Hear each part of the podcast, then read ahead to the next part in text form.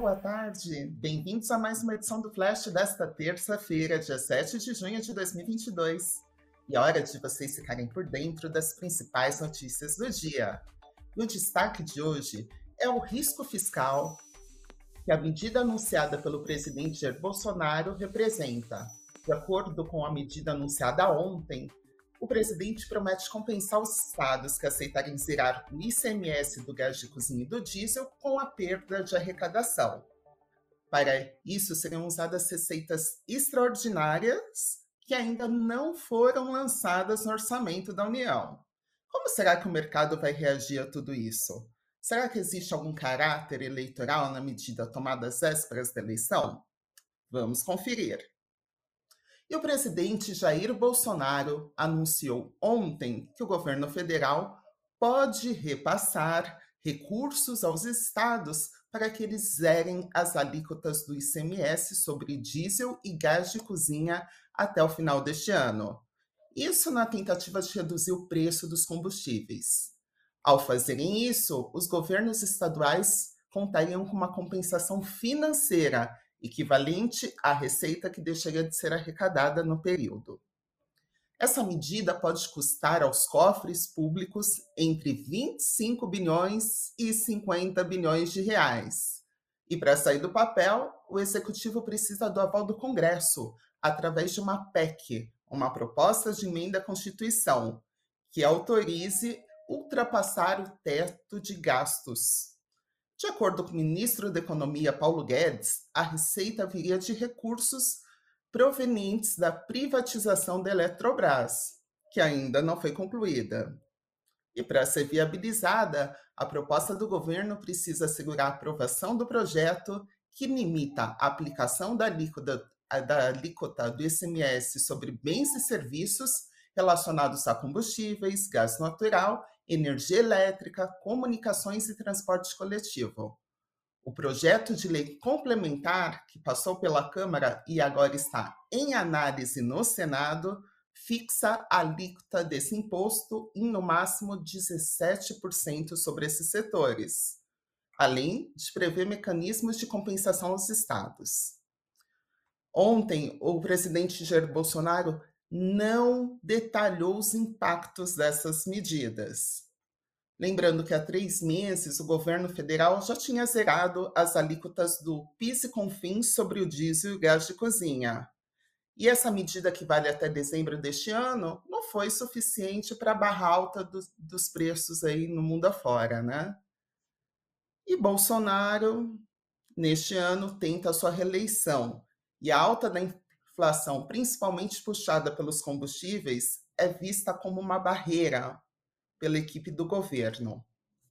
Para Marcelo Oliveira, fundador da Quantice, o mercado está reagindo muito mal a essa medida anunciada pelo presidente, com o dólar subindo e a curva de juros abrindo. Abre aspas.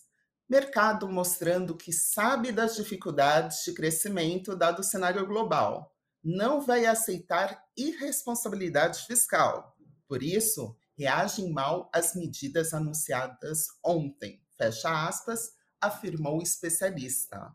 Já Hugo Caroni, analista da Nuinvest, disse que, indiferente de como o mercado vai reagir a essa medida, a realidade é que esse pacote anunciado por Bolsonaro não resolveria a questão macro que vem impactando a inflação. Abre aspas. Se o petróleo seguir em altos níveis de inflação, vão continuar elevados e pressionando cada vez mais. Fecha aspas, concluiu o analista. E o Carrefour Brasil confirmou a conclusão da compra do Grupo Big, informou sobre a assinatura de um novo acordo de acionistas da companhia, além de mudanças na estrutura de governança e composição do conselho de administração a ser aprovada em Assembleia Geral Extraordinária.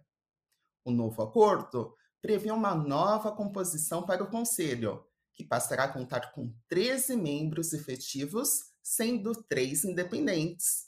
Entre os nomes, foi confirmada a indicação do empresário Abílio Diniz como vice-presidente do Conselho e de Alexandre Bompard como presidente.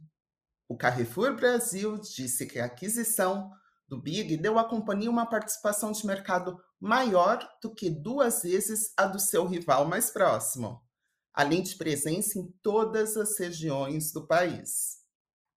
E a Apple anunciou que vai integrar de forma mais profunda seu software ao painel de instrumentos dos carros que serão comercializados a partir do próximo ano.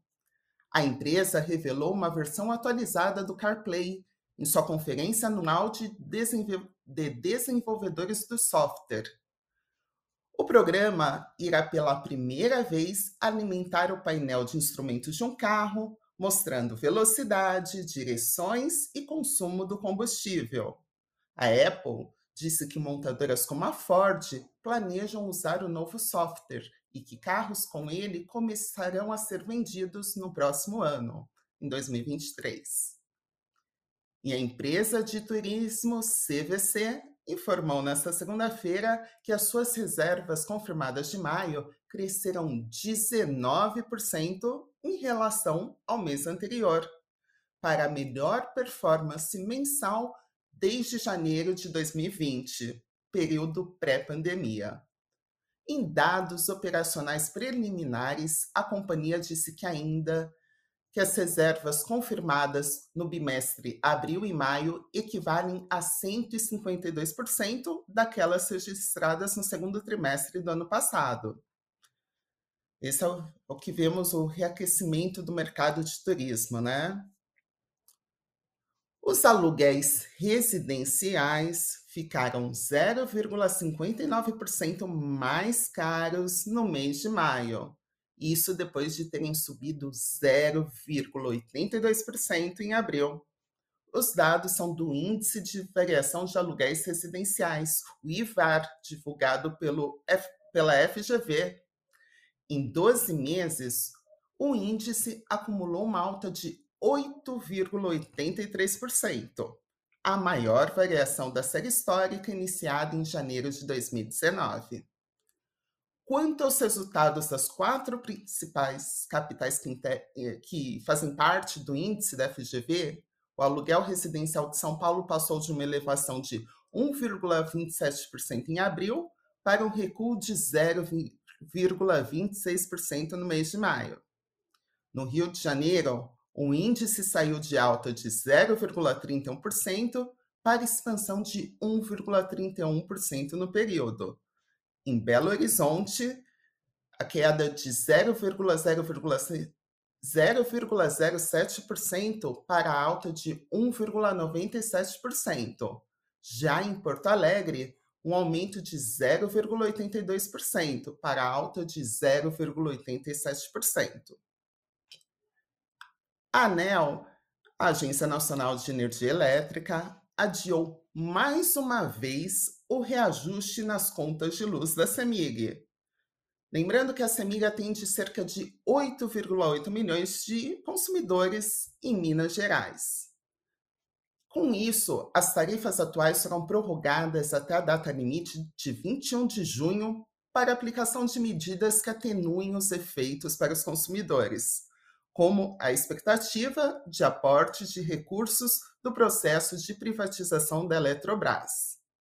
Essa foi a segunda vez consecutiva que a ANEL adiou o reajuste das tarifas, previsto inicialmente para o dia 28 de maio. Em 24 de maio, as tarifas atuais serão prorrogadas pelo órgão regulador por 15 dias. Esses adiamentos acontecem em meio a uma pressão do Congresso Nacional na agência reguladora e no governo por alternativas para atenuar as tarifas. E o movimento teve início após a aprovação de reajuste de dois dígitos para alguns estados em ano eleitoral. Falando agora do cenário internacional, a Ucrânia só poderá exportar no máximo 2 milhões de toneladas de grãos por mês se a Rússia se recusar a suspender o bloqueio aos portos do país no Mar Negro. Lembrando que a Ucrânia é o quarto maior exportador de grãos do mundo. O país está tentando exportar seus vastos estoques de grãos por rodovias, rios e ferrovias, para ajudar a evitar uma crise alimentar global, mas essas rotas acabam enfrentando restrições de capacidade. Antes da Rússia invadir a Ucrânia, em 24 de fevereiro, o país exportava até 6 milhões de toneladas de grãos por mês. E desde que os embarques de grãos dos portos do Mar Negro na Ucrânia pararam, mais de 20 milhões de toneladas de grãos estão presos nos silos do país. Os preços, globais, os preços globais do trigo atingiram recordes em março e o aumento dos preços dos alimentos desencadeou protesto nos países em desenvolvimento, além de contribuir para uma aceleração das taxas de inflação em todo o mundo. Vamos ver como o mercado reage nesta terça-feira. O Ibovespa, o principal índice da Bolsa Brasileira, oscilava nos primeiros negócios no início desta manhã, devido à percepção de aumento do risco fiscal do Brasil. Por volta das 11h50, aí no finalzinho da manhã, o Ibovespa recuava 0,11% e estava com 110.301 pontos. Já o dólar avançava 2,46%, negociado a R$ 4,91, e o Bitcoin caía 5,16%, sendo vendido a 29.960 dólares. E agora vamos aos destaques do Invest News desta terça-feira. Veja no programa Cafeína de hoje se, com a escalada de juros nos Estados Unidos, vale a pena investir em renda fixa americana. O país norte-americano saiu do juro negativo para até 1%, como uma tentativa de driblar a inflação. Veja neste cafeína se vale a pena investir em renda fixa global. E o destaque do nosso site, investnews.com.br, é uma reportagem da Thais Laporta, que mostra quais as ações mais recomendadas para o mês de junho. Com 11 indicações, a mineradora Vale permanece como a mais indicada no levantamento com 14 bancos e corretoras feito pelo Invest News. Dê uma olhadinha se você pretende investir. E o flash de hoje termina por aqui. Não se esqueça de acompanhar o Boletim Invest News às 6h30 da tarde logo após o encerramento do pregão da Bolsa. Uma ótima tarde a todos!